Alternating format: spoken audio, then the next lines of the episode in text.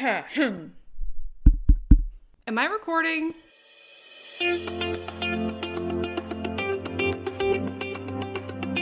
You are listening to Stuff About Things, an art history podcast.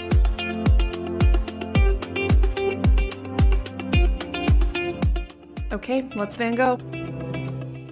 Hello, and welcome to Stuff About Things, an art history podcast. My name is Lindsay, and I thank you very much for joining me for part two of the story of the discovery of King Tut's tomb. If you heard that last sentence and thought, excuse me, part two of what now? It would probably be a good idea for you to pause this episode and listen to part one of the story first. In part one, I talked about who King Tut was, the importance and primary purpose of Egyptian burial practices, and I recounted the early story of Howard Carter and Lord Carnarvon's search for what was surely impossible to find. I did leave you on a bit of a cliffhanger, but let's face it, it isn't a cliffhanger if you know what happens in the story. And I'm not deluded. I know that more people probably want to hear about the actual discovery of the tomb here in part two. But I think that part one will tell you part of this story that you haven't heard before.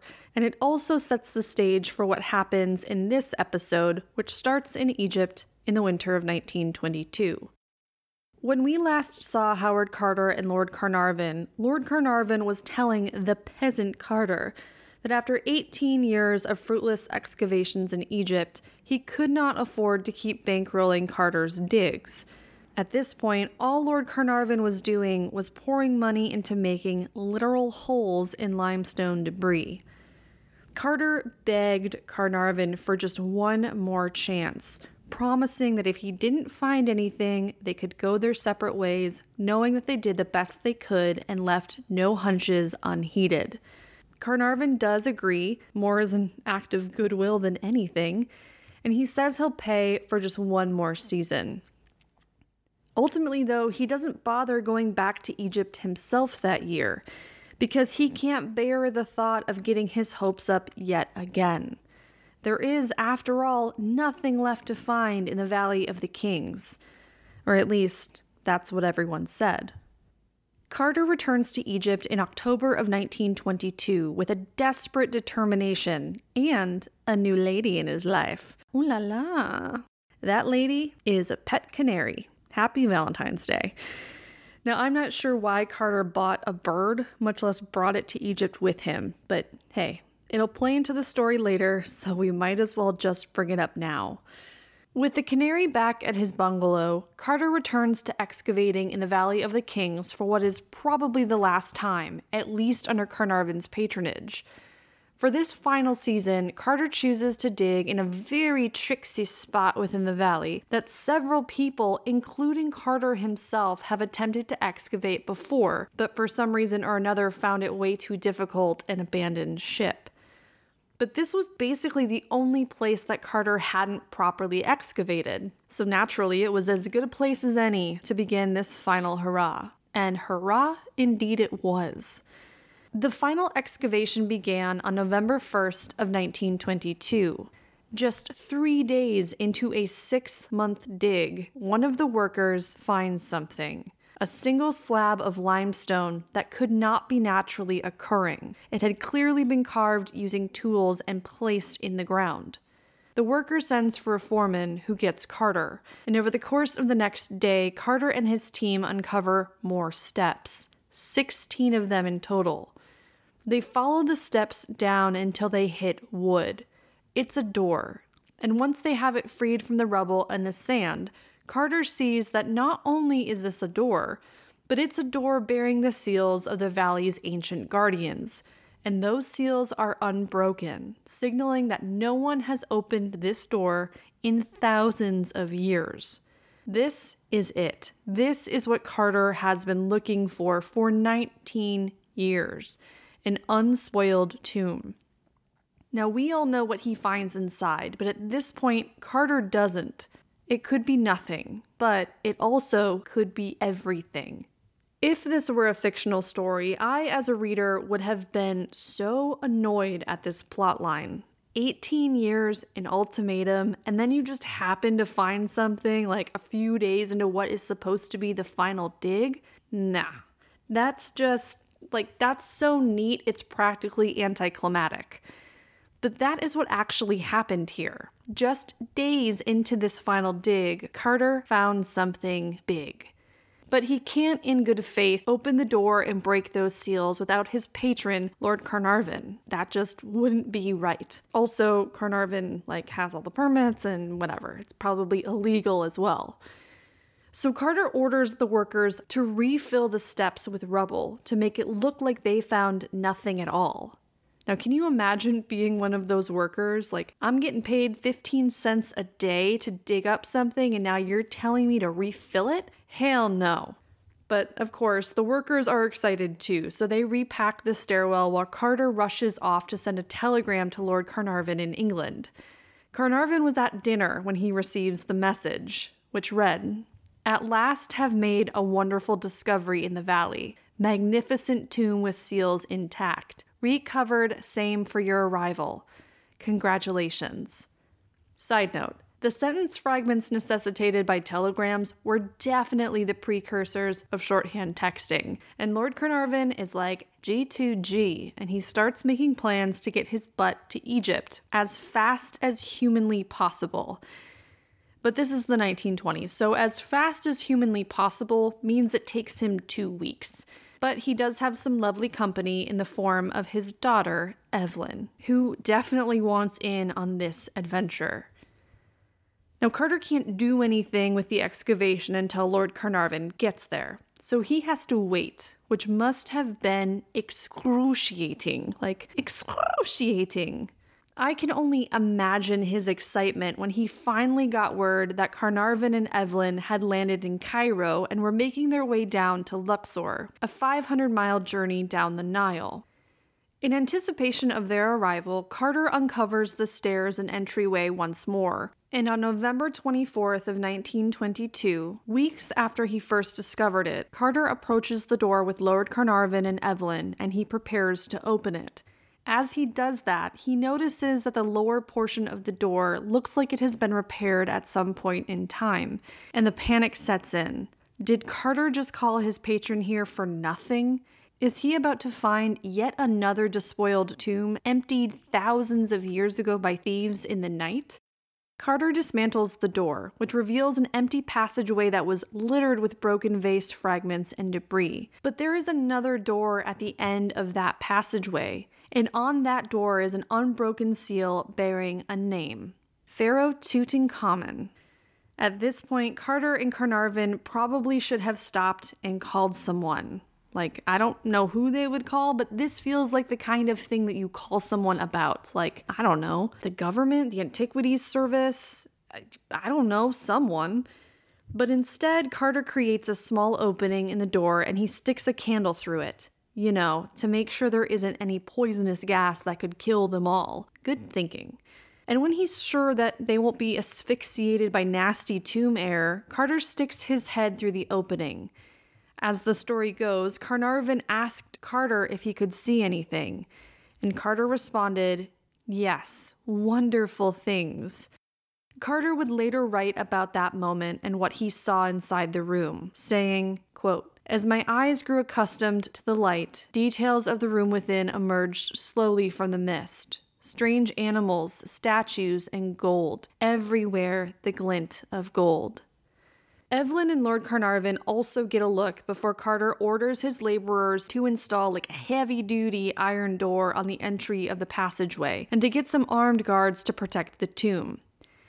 Carter then leaves to send a boatload of telegrams to call for reinforcements. That is, at least, the official version of events according to Carter. I will get into the unofficial and much more damning story much later in the episode. Carter calls for reinforcements, and a slew of museum professionals and archaeologists rush to Egypt to be part of this insane discovery. A discovery that no one in their right mind could have imagined. One of the people who was there to see the tomb before anything had been brought out of it described the experience as an impossible scene from a fairy tale. Carter also called a photographer to document the opening of the tomb and to help catalog all of the items that were found within. So there are photographs of all of this going down. As you will be able to see in photographs, the second doorway led to an antechamber that was filled with stuff. Filled. There were vases and tables and chairs and sculptures and a thousand other things, probably literally. While he was examining the antechamber, Carter found evidence of two other rooms one that would become known as the Annex, and another room, the one that Carter believed was the burial chamber of the Pharaoh. But before he could enter either of those rooms, everything in the antechamber had to be cataloged and removed, not only to make way for further excavations, but to preserve the objects. That room hadn't been opened in over 3,000 years, and the act of opening it had caused the environment within the tomb to change. At one point, someone who was helping to catalog the items in the tomb, he got freaked out because he swore that he saw a statue's eyes moving and glinting in the half-light. On closer inspection, though, he realized that the pearlescent pigment of the statue was flaking off on its own accord due to the sudden atmospheric change. If they wanted to properly preserve these objects, they had to move and fast. And by fast, I mean that it took them 10 weeks to properly document, draw to scale, and remove every item from the antechamber. According to the official story, it was only then that Carter would proceed to break down the wall that led to the next room. With the help of a sledgehammer, it took 10 minutes. Because that seems like the best way to do things. You know, after weeks and weeks of painstaking scientific work to catalog everything, Carter finally got to use his sledgehammer. Once again, those who peered into the room were met by what looked like a solid wall of gold.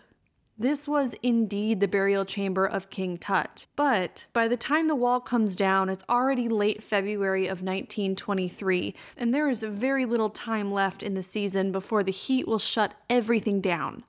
That is, if something else doesn't do it first. Something like, I don't know, a curse?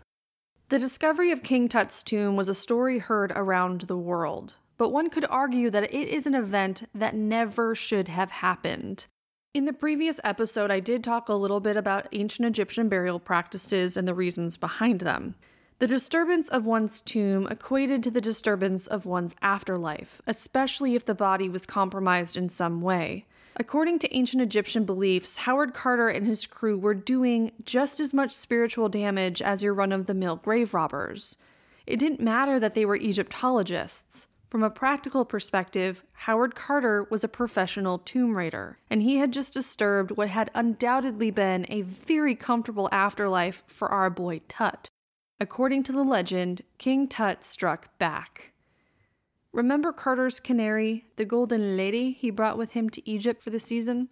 The canary was lauded by locals as being the bringer of good luck, an omen of good fortune. Amazing fortune, it seems. It is only natural that if Carter's excavation of King Tut's tomb did release a curse upon them all, the canary would be the first to go. And it was. In fact, it was the first of several casualties struck down by the alleged curse of the mummy.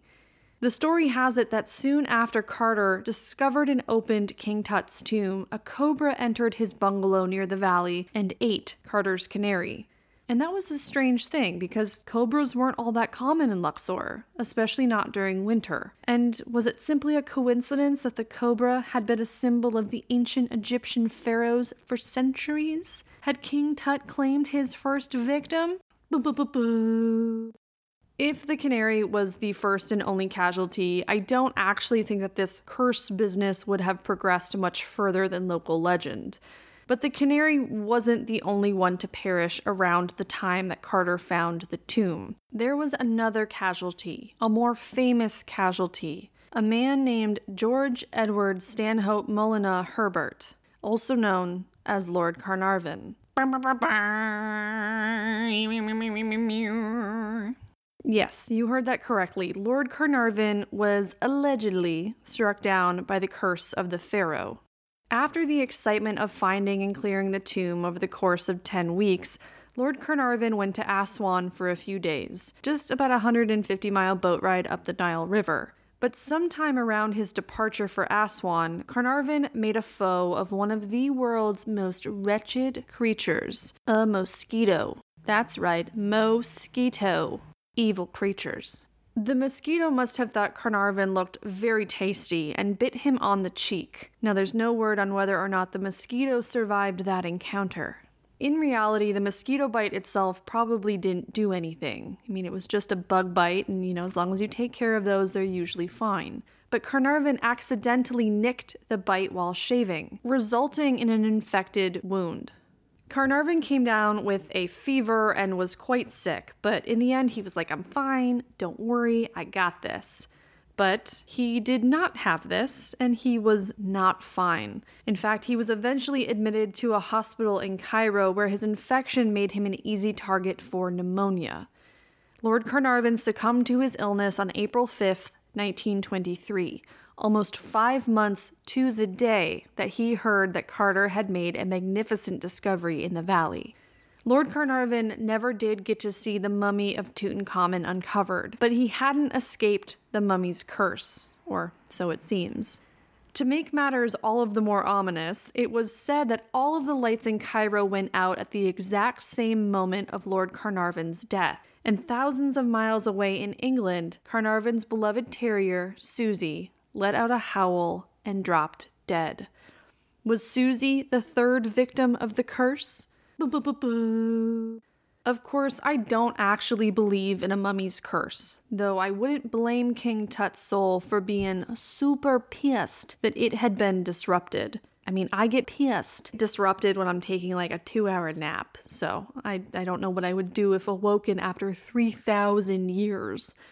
But these kinds of stories, they always surround big ticket news items, and the media was desperate to milk this discovery for all it was worth. Remember, this was not a great time in world history. There had just been a massive war. Europe was still recovering, and there was serious tension between England and its colonial holdings. People needed an escape. It's more fun to focus on potential curses than on very real human problems. Which isn't to say that the deaths of the Canary or Carnarvon or Susie and, and whoever else died as part of the quote unquote curse but they were certainly events that were easy to turn into myth. Other casualties of the so called curse would follow poor Susie, but all of them were only tangentially related to the opening of the tomb and its subsequent study. If King Tut's curse was going to strike someone down, you would think it would be Howard Carter, though you could argue that Tut's revenge on Carter was just slower than all the rest. Sure, whatever. We'll get to that a little bit later. The death of Lord Carnarvon was devastating, not only because he had been Carter's patron for 19 years, but because the permit to dig was in his name. This brings us to some of the more maddening aspects of King Tut's tomb, which was the bureaucratic bickering over who owned the contents. These negotiations were complicated to begin with, but they were also fraught with political tension and the growing hostility between the Egyptians, who wanted independence, and the English, who maintained protectorate status over the country. This last point about Egyptians wanting to control their own political fate was a particularly sore issue, especially regarding King Tut's tomb. That's because before his death, Lord Carnarvon agreed to let the Times, an English newspaper, have exclusive rights to the story on King Tut's tomb. He even went so far as to set up an embargo that meant all other newspapers, including Egyptian ones, could only publish aspects of the story after the Times had done so first. So the Egyptians, who all knew this stuff was going on, couldn't actually report on a massive event happening in their own country until the English did it first. Not a great look for our boys Carnarvon and Carter. Then there was the question of who owned what in the tomb. The permit that, you know, permitted Lord Carnarvon and Carter to dig in the Valley of the Kings came with rules. One of those rules was that if the excavation uncovered an intact tomb, the Egyptian government had exclusive ownership of everything discovered in the find. If the tomb had already been despoiled in some way, then the treasures were split 50 50 between the permit holder and the government. I have no idea why the rules changed depending on the status of the tomb. I honestly don't. But the difference between the two options was huge, especially where King Tut's tomb was concerned.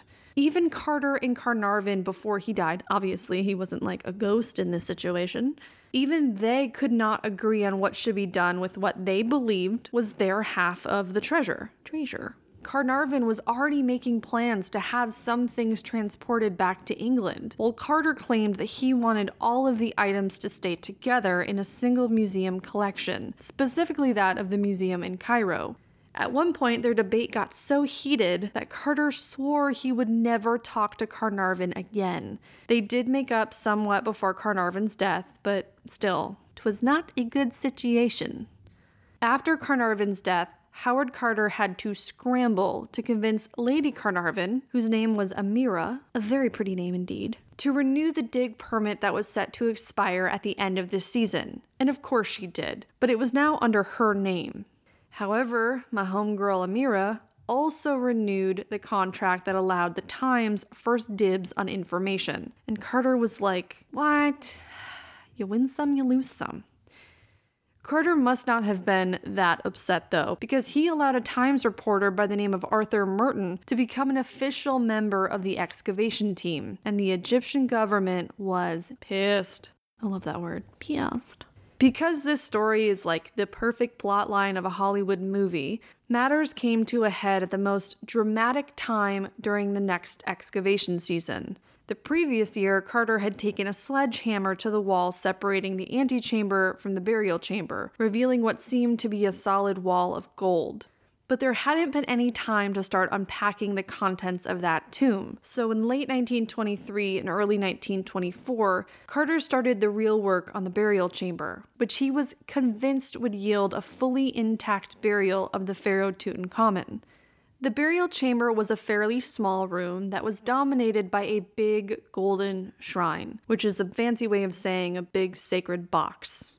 And we are talking big. It was so big that it essentially took up the entire room. When Carter and his team managed to dismantle that shrine, they found another one, and in that shrine, there was a third one. And yep, you guessed it, there was also a fourth shrine. This is your quintessential Russian nesting doll situation, but you know, Egyptian burial style. Spoiler alert, there were also several more layers to go. Carter systematically dismantles these four shrines, peeling away layer upon layer of sacred protection. And inside that fourth and final shrine, Carter found a sarcophagus made of pure quartz stone. The lid of that sarcophagus was cracked, probably the result of an accident when it was being installed some 3,000 years earlier. And they think that because the crack had been mended, but the overall structural integrity of the lid was still compromised. That made it super difficult for Carter to remove the lid without causing further damage. In fact, Carter and his team had to create their own system of pulleys and levers that would allow them to raise the lid high enough so that they could see what was underneath. Keep in mind that this lid weighs 3,000 pounds. Literally, it weighs 3,000 pounds and it has a crack in it. On February 12, 1924, Carter gives the signal and the stone lid is raised inch by inch until it hovers a few feet above the sarcophagus and everyone has their breaths held and they're waiting and they're waiting and they're waiting and then all of a sudden the lid comes off and what? A heap of discolored linen. Carter carefully peels back the linen coverings inside and reveals a golden face with wide open eyes. It is the first of three coffins all three of which were fashioned to look human, an incorruptible outer shell of the body that Carter knew must be inside. When Carter and his posse exit the tomb to celebrate with champagne and tea, he receives a message from the Egyptian Antiquities Service. Carter can no longer allow the wives of his colleagues into the tomb. No more women are allowed on the premises. Now, I didn't really look that far into why women weren't allowed on the premises because I didn't want to be inspired to go into a feminist rage. Not today. But I do want to give credit to all of the dudes who were like, nah, my wife is allowed to experience this by my side or I'm out. Also, I'm imagining wives being like, Harold, if you go in there without me, you're going to have to buy your own sarcophagus, because I'm gonna murder you. Carter also refuses to bow to what he believes is retribution for allowing a reporter from the Times to go on the dig. So, what does Carter do? He's got a bit of a temper. He padlocks the iron gate to the tomb and he takes the only key with him. Howard Carter leaves the excavation site, even as a 3,000 pound, structurally dubious sarcophagus lid is suspended in midair above the coffin of Tutankhamun. Ruthless. Without going into excessive detail, the next year is a bit of a shit show. Excuse my language, but it's true. The Egyptian government demand that Carter open the door to the tomb, and he refuses. So the government breaks it down and takes control over the site. Meanwhile, Carter, never one to keep his temper in check, starts to change his tune about where objects from the tomb should wind up. Initially, he wanted to see them united in the Cairo Museum as part of Egyptian cultural heritage. Now he's saying that the contents of the tomb, quote, belong to the world, which in the museum business is a pretty standard response when institutions don't want to give something back to the country of their origin. But that's a different topic for a different day. Carter eventually realizes that he has zero leverage here, so he teams up with Lady Carnarvon to make a deal with the Egyptian government. This deal would at least allow the Carnarvon family to recoup the money that they put into the dig and properly compensate all of the museums who aided in the process. Also, Carter would be allowed to return to the dig. This is all in return for Lady Carnarvon relinquishing all rights to the treasure. However, all of the negotiations break down at the exact moment that the contract is to be signed because some creep that Carter brought with him let out a racist slur. An uproar ensues, and the government issues a major go F yourself to both Carter and Lady Carnarvon. The Egyptian government bans them and any member of the Carnarvon family from ever entering the Valley of the Kings. No joke, Howard Carter was literally banned from the site where he had uncovered what was surely one of the greatest discoveries in all of archaeology. After many more months of back and forth, things do eventually get settled and resolved, and Carter is finally allowed to return to the tomb. In addition, the Carnarvon family is granted 3,600, 3,600, that'd be like nothing, 36,000 pounds to pay for the expenses incurred by the family for the excavation of the tomb. And that's a lot of money, especially for 1925. From here on out, the Egyptian government pays for the cost of excavation and retains exclusive ownership over anything that was discovered in the tomb. Carter finally returns to work. In his absence, the working team had removed the sarcophagus lid, but they hadn't yet lifted the lid of the coffin inside. That coffin had silver handles that were undoubtedly used to lower the lid onto the base 3,000 years ago, and Carter and his team used those same handles to raise the coffin lid back up. This revealed a second coffin that was even more magnificent than the previous one, though to a non Egyptologist, they do look quite similar. The most magnificent of the coffins was the third and final one, on account of it being made of solid gold. Later, when it was weighed, the coffin tipped the scale at over 226 pounds. In today's exchange rate for gold, the raw materials of that coffin alone equate to $4.7 million, though, of course, the coffin itself is priceless. This was also the last layer that Carter had to penetrate before revealing at long last what he had been waiting for for 19 years. Carter had known that he would find King Tut's mummy inside of the tomb, but it must have been a relief when he was proven right.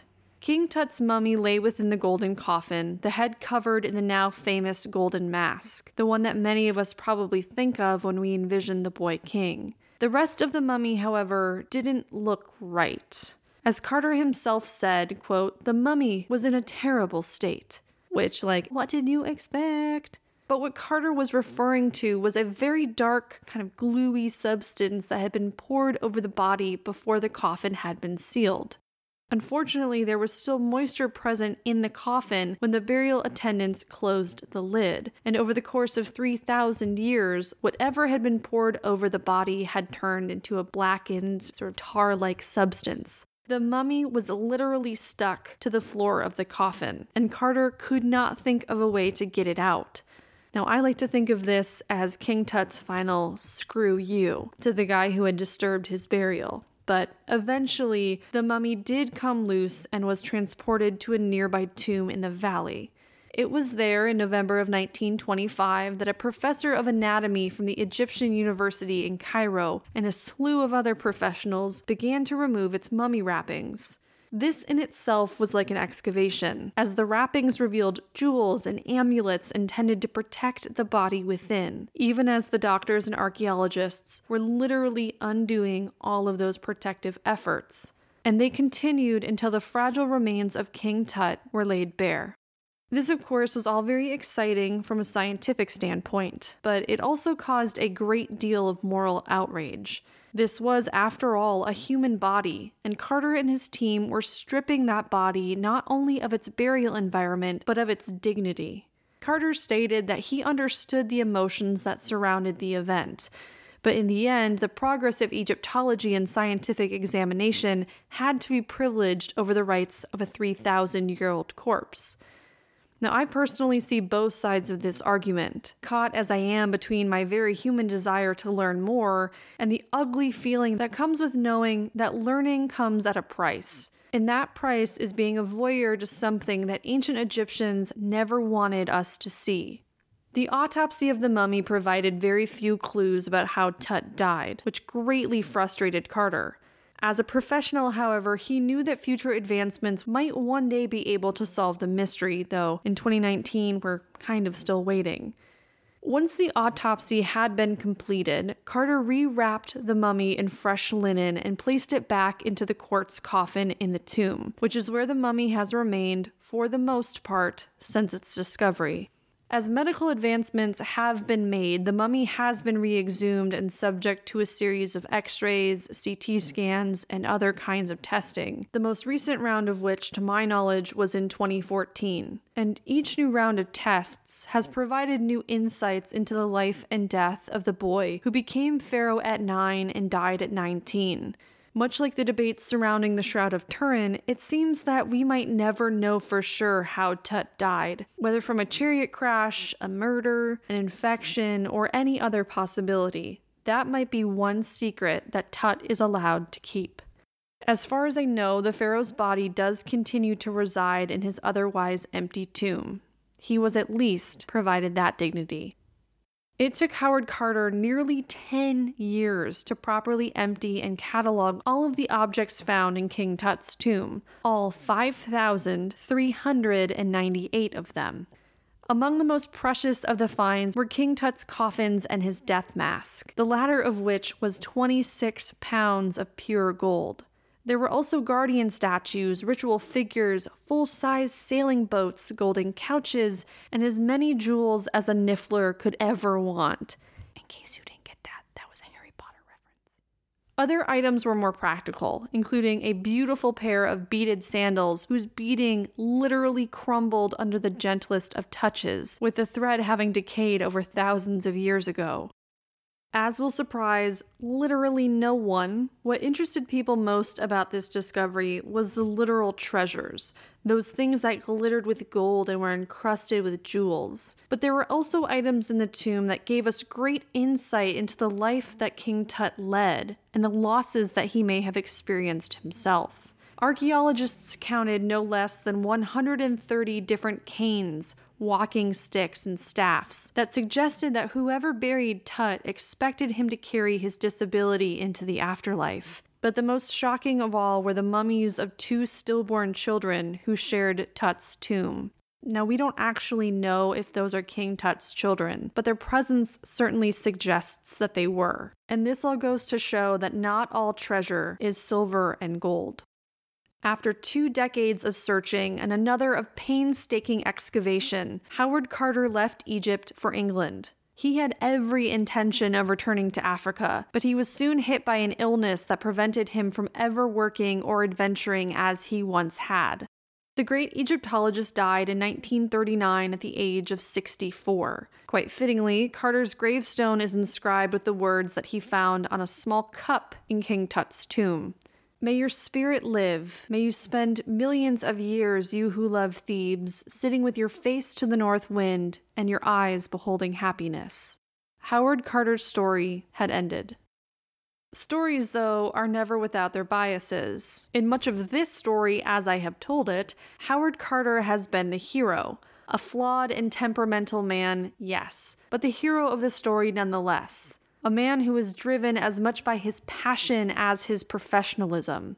His version of events, the so called official version, would later be challenged. In the 1960s and the 1970s, the Metropolitan Museum of Art was preparing to host what would be a blockbuster exhibition of the treasures of King Tut's tomb, including the famous Golden Death Mask. The lead organizer and later director of the museum, Thomas Hoving, prepared for the exhibition and did some research. It was during that research that he started to question the official record of events as Carter had told them. Things just weren't matching up. Carter's own published timeline and descriptions of findings did not match the photographs taken by the photographer Harry Burton, who had accompanied Carter and photographed virtually everything following the discovery of the tomb. That led Hoving to an excavation of his own, not through limestone and sand, but through unpublished documents relating to the dig. The more that Hoving looked into it, the more certain he became that Carter Carnarvon, and Evelyn had all lied about what happened the night that they first glimpsed inside the tomb. They all claimed that they took a quick look through a small hole, shut that back up, and called all of the appropriate parties. It has always seemed unbelievable to me that Carter and his patron resisted the urge to break down that door and relish in their discovery. That they could even manage to wait one more day to explore that tomb. Well, it doesn't seem to be as unbelievable as I thought.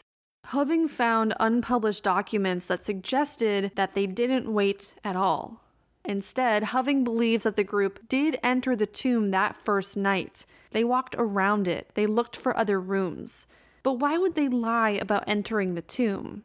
There's the question of what objects they might have disturbed when entering and walking around it, what objects they moved to check to see if there were other doors or walls that could lead to other chambers.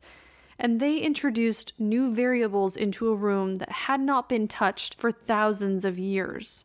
There's also the possibility that Howard Carter wanted to make it look as if the tomb had been entered previously, that it had been, quote unquote, despoiled in some way since King Tut was closed inside.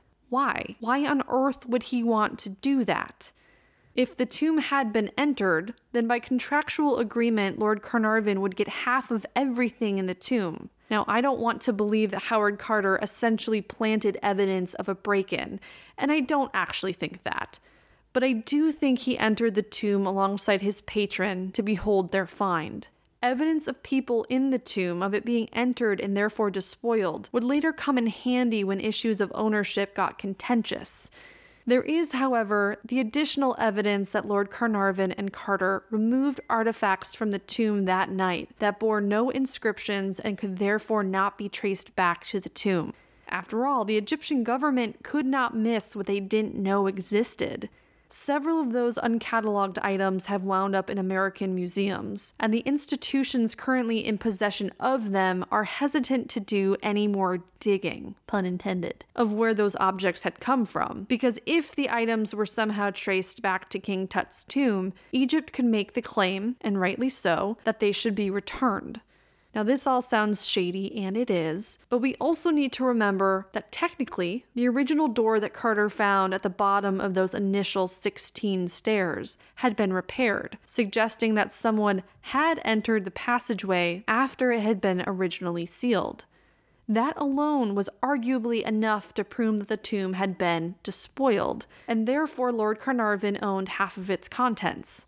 Now, whether or not you think it's ethical, Lord Carnarvon and Carter believed that half of that tomb was theirs to do with as they pleased. So, what if they started a little early? Regardless of which version of events is true, Howard Carter and his discovery of King Tut's tomb would be a staple in the annals of Egyptology, as well as the imaginations of children, some of whom will never be able to let go of the idea that maybe, just maybe, there is more magic and mystery in this world just waiting to be discovered.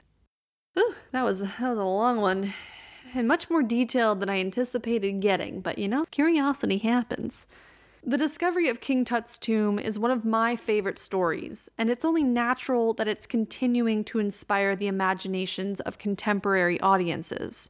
Take, for instance, the delightfully overdramatic miniseries on the BBC called Tutankhamun that I definitely watched over a few glasses of wine. The wine may or may not be necessary depending on how you feel about Max Irons and a mustache, and the wildly inaccurate but delightfully salacious subplot about Howard Carter doing a little digging.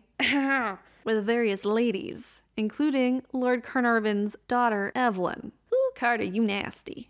As for TV, how about a fun fact? The Carnarvon family home is Highclere Castle, which will look very familiar to fans of the show Downton Abbey. The Carnarvon family home was the primary filming location for that TV show. I also happen to know that the house is open for tours because I've been there. And while we were touring the house and grounds, everyone was all like, Downton Abbey this, Downton Abbey that. But I was straight up walking around thinking, I bet there's some hidden nooks and crannies in this place where Lord Carnarvon hid some treasure. Alas, I found none that I'll tell you about. If you are looking for a rip roaring good time, I also must recommend watching the 1999 cinematic masterpiece, The Mummy, starring Brendan Fraser and Rachel Weisz. The story has absolutely nothing to do with Tutankhamun and is in no way factual, but it is my favorite movie of all time. And no, I am not kidding. That's no joke. I'm serious. I have seen that movie hundreds, if not thousands, of times. I owned it on VHS when it first came out. I now have it on DVD, and I was delighted to see that it's now streaming on Netflix. As I told my best friend Drew, I think that movie is Brendan Fraser's finest work. But she disagreed. She thought it was George of the Jungle, which, you know, will beg to differ. On that note, that is where I will end this two part series on the discovery of King Tut's tomb and venture back into our normal routine for closing out the episodes, specifically by taking a little gander into Gus Corner. The Gus man is doing very well. I will see him again in a few weeks and I'm super pumped. But in the meantime, I have received reports that he has wormed his way back into partial furniture privileges, but we'll see how long that lasts. Mom, if you're listening to this, and I think that you will be, please give him the scratches from me. Since I posted the last episode, Gus has managed to infiltrate three more works of art. In between all of his snoozles and his scratches and his walkies, he's been a very busy boy. These include Seurat's Sunday on the Grand Jatte, Raphael's Sistine Madonna, and M.C. Escher's lithograph of Hand with a Reflecting Sphere. Gus and I both hope that you enjoy those. As always, recommended sources, links, and related images will all be posted on the podcast's website, stuffaboutthingspodcast.com. You can also follow the podcast on all of the usual social media platforms, which include Facebook, Instagram, and Twitter. Tweet, tweet. A big thanks to the providers of my royalty free music, freemusicarchive.org, and hooksounds.com.